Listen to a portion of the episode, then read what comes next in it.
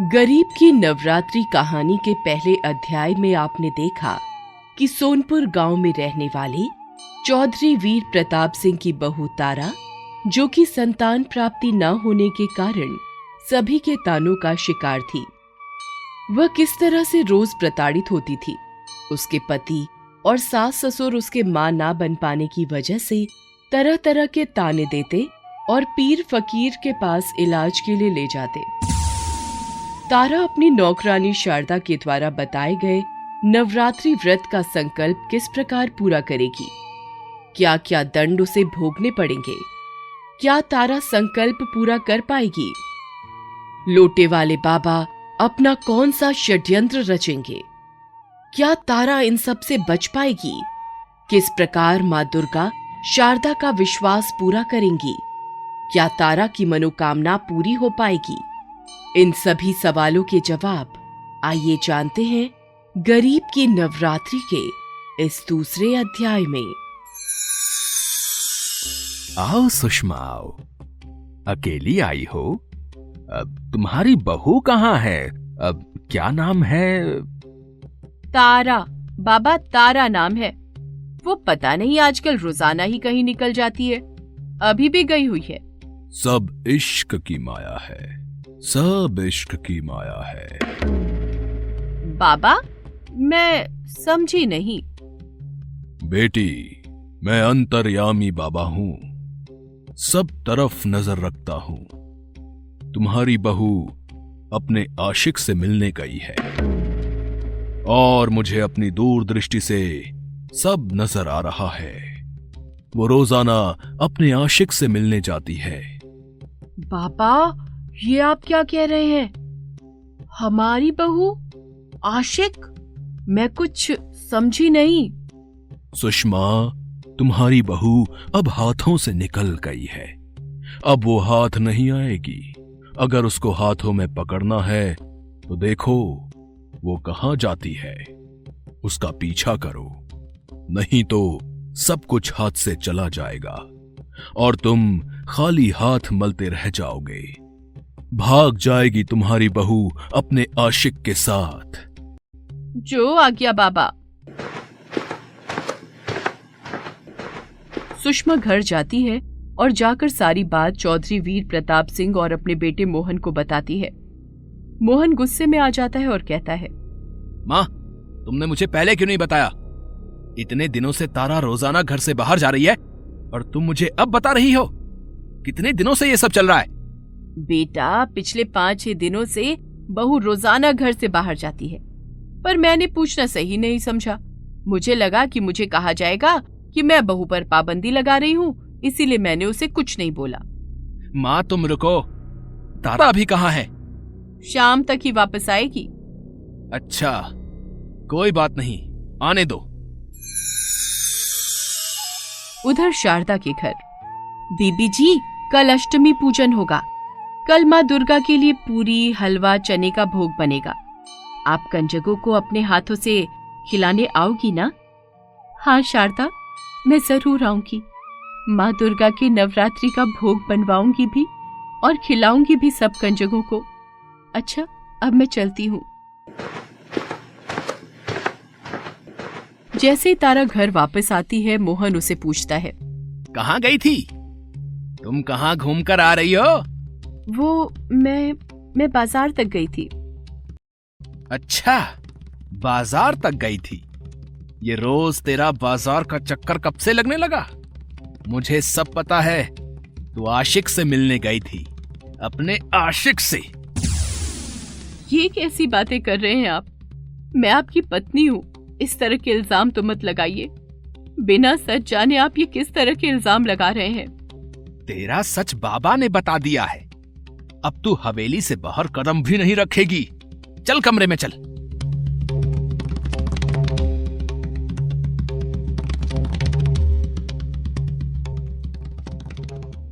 मोहन तारा को कमरे में बंद करके बाहर से कुंडी लगा देता है। मुझे खोल दो, मैंने कोई पाप नहीं किया, मुझे खोल दो, मेरा कल जाना बहुत जरूरी है, खोल दो मुझे। तारा रोती रहती है, पर कोई भी उस पर दया नहीं करता। पूरी रात तारा कमरे में बंद रहती है। अगली सुबह, हे माँ मेरी मदद करो, मुझे यहाँ से बाहर निकालो, मुझे आज आपका अष्टमी पूजन करना है। उधर शारदा भी तारा की प्रतीक्षा कर रही होती है। उसको पता था कि तारा भोग का सामान खुद बनाने के लिए बोल रही थी, पर वो अभी तक नहीं आई थी। माँ दुर्गा मेरी मदद करो, मेरी मदद करो। तभी अचानक एक छोटी सी कन्या वहां आती है और तारा को आवाज लगाती है, तारा आंटी, तारा आंटी, आपको शारदा आंटी बुला रही हैं। उन्होंने मुझे आपको लेने भेजा है। आप खुद नहीं आई ना, तो उन्होंने कहा कि मैं देख कर आऊं कि आप अभी तक क्यों नहीं आई हो। चलो जल्दी से मेरे साथ चलो। वो प्यारी सी बच्ची दरवाजे की कुंडी खोल देती है और तारा का हाथ पकड़कर शारदा के घर की तरफ ले जाती है। छोटी बच्ची तारा का हाथ पकड़कर चलती जा रही थी और तारा मानो उसके पीछे पीछे चलती जा रही थी। कन्या का रूप इतना मनमोहक था कि तारा उसको निहारती जा रही थी। शारदा के दरवाजे पर पहुंचकर लड़की बोली, आंटी आप अंदर जाओ, मैं और कंजकों को बुलाकर लाती हूँ। तारा शारदा की झोपड़ी के अंदर चली गई। बीबी जी आपने बहुत देर कर दी, कहाँ रह गई थी आप? आओ माँ को भोग लगाओ, देखो कंजकी भी बैठी हुई है। पर वो कन्या जो कंजकी बुलाने गई है, जो मुझे यहाँ लाई है, जिसे तुमने मुझे लाने भेजा था, शारदा। बीबी जी हमारे आसपास के घरों में तो यही बच्चे रहते हैं, आप कौन सी कन्या की बात कर रही हो? मैंने किसी कन्या को नहीं भेजा। वो बहुत सुंदर सी बच्ची है, उसने मुझे बोला कि शारदा आंटी ने आपको बुलाया है। क्या हुआ था बीबी जी? तारा ने सारी बात शारदा को बताई। शारदा बोली, बीबी जी जरूर वो माँ दुर्गा का ही रूप थी जो आपके कमरे की कुंडी खोलकर आपको मेरी झोपड़ी तक लाई। माँ आपकी महिमा अपरंपार है। आओ बीबी जी भोग लगाओ माँ को। शारदा बीबी जी तो आ गई कुंडी खोलकर, पर पीछे पीछे अगर चौधरी साहब और उनका बेटा और मालकिन आ गई तो वो क्या बोलेंगी कि हम इनको अपने घर में लाए हैं। अरे क्या जवाब देंगे हम। उधर मोहन कमरे में देखता है कि तारा वहाँ नहीं है, तो वो सोचता है कि जरूर वो अपने आशिक से मिलने गई होगी। बेटा मुझे भी अब धीरे धीरे यकीन होने लगा है कि तारा बहू जरूर कुछ गलत हरकत कर रही है। हाँ माँ जरूर वो अपने आशिक के पास ही गई होगी। चलो बाबा के पास चलते हैं, वही कोई हल बताएंगे। तीनों बाबा के पास जाते हैं। जय लोटे वाले बाबा की जय हो। बाबा हमारी बहू भाग गई है, लगता है किसी के साथ भाग गई हमारी बहू। चलो मैं तुम्हारी उसे ढूंढने में मदद करता हूँ। सब मिलकर तारा को ढूंढते हैं। ढूंढते ढूंढते मोहन माँ से पूछता है, माँ शारदा 2-3 दिन से नहीं आ रही है, क्या पता उसको पता हो कि तारा कहाँ है। हाँ बेटा चलो शारदा के घर चलते हैं। सब मिलकर शारदा के घर पहुँचते हैं। जैसे ही वहां पहुंचते हैं वो देखकर दंग रह जाते हैं। तारा शारदा के साथ मिलकर माँ दुर्गा की पूजा कर रही होती है और कंजकों को पूरी हलवा चने का भोग खिला रही होती है।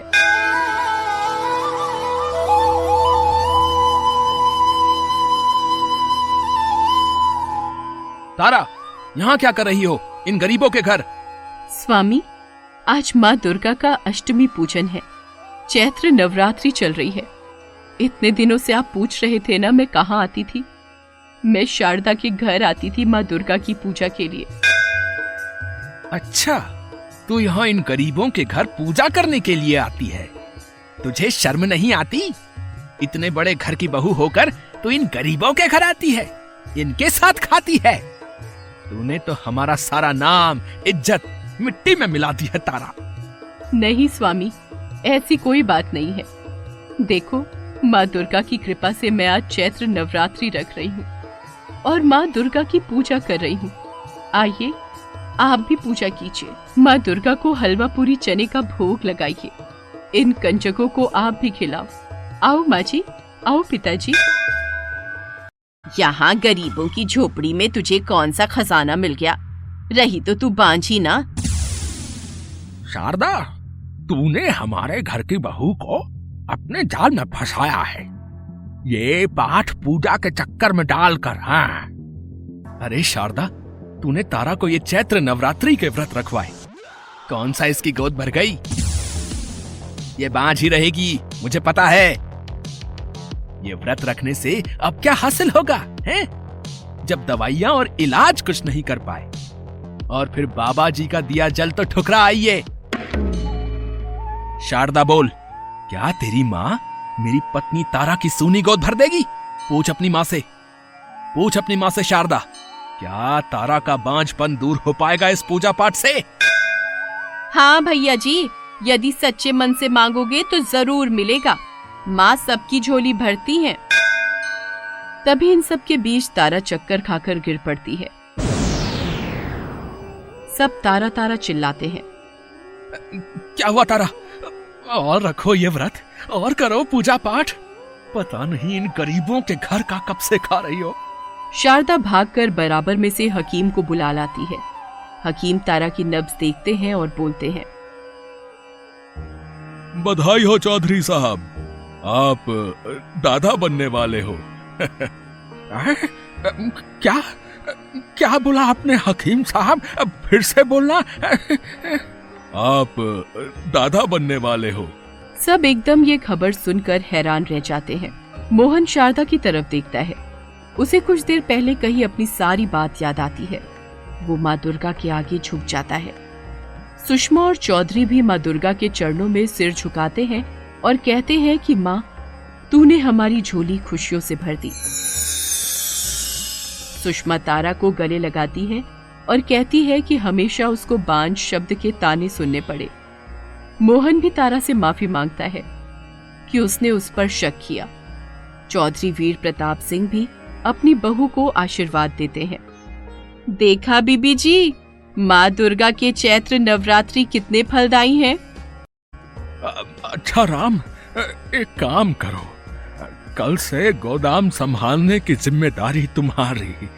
और शारदा, जब तक बहू के बच्चा नहीं हो जाता, तुम अपनी सास और पति के साथ हमारी हवेली पर ही रहोगी बेटी।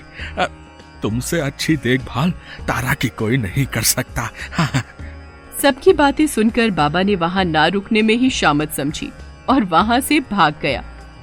शारदा का पति भी शारदा को समझ गया था कि भले ही गरीब है पर दिल तो अमीर है। सबने माँ दुर्गा के नाम का जयकारा लगाया। बोलिए नव दुर्गे मैया की जय। तारा ने माँ दुर्गा को धन्यवाद दिया। शारदा भी माँ दुर्गा को धन्यवाद देती है कि माँ ने उसकी लाज रख ली। तारा शारदा के बच्चे सोनू को गोदी में लेकर प्यार करती है। गरीब की नवरात्रि खुशियों भरी हो जाती है। माँ दुर्गा की कृपा से कुछ वर्षों में तारा के 2 बच्चे होते हैं और शारदा भी एक प्यारी सी बिटिया को जन्म देती है और उसका नाम दुर्गा रखती है। तारा और शारदा का परिवार खुशियों से भर जाता है।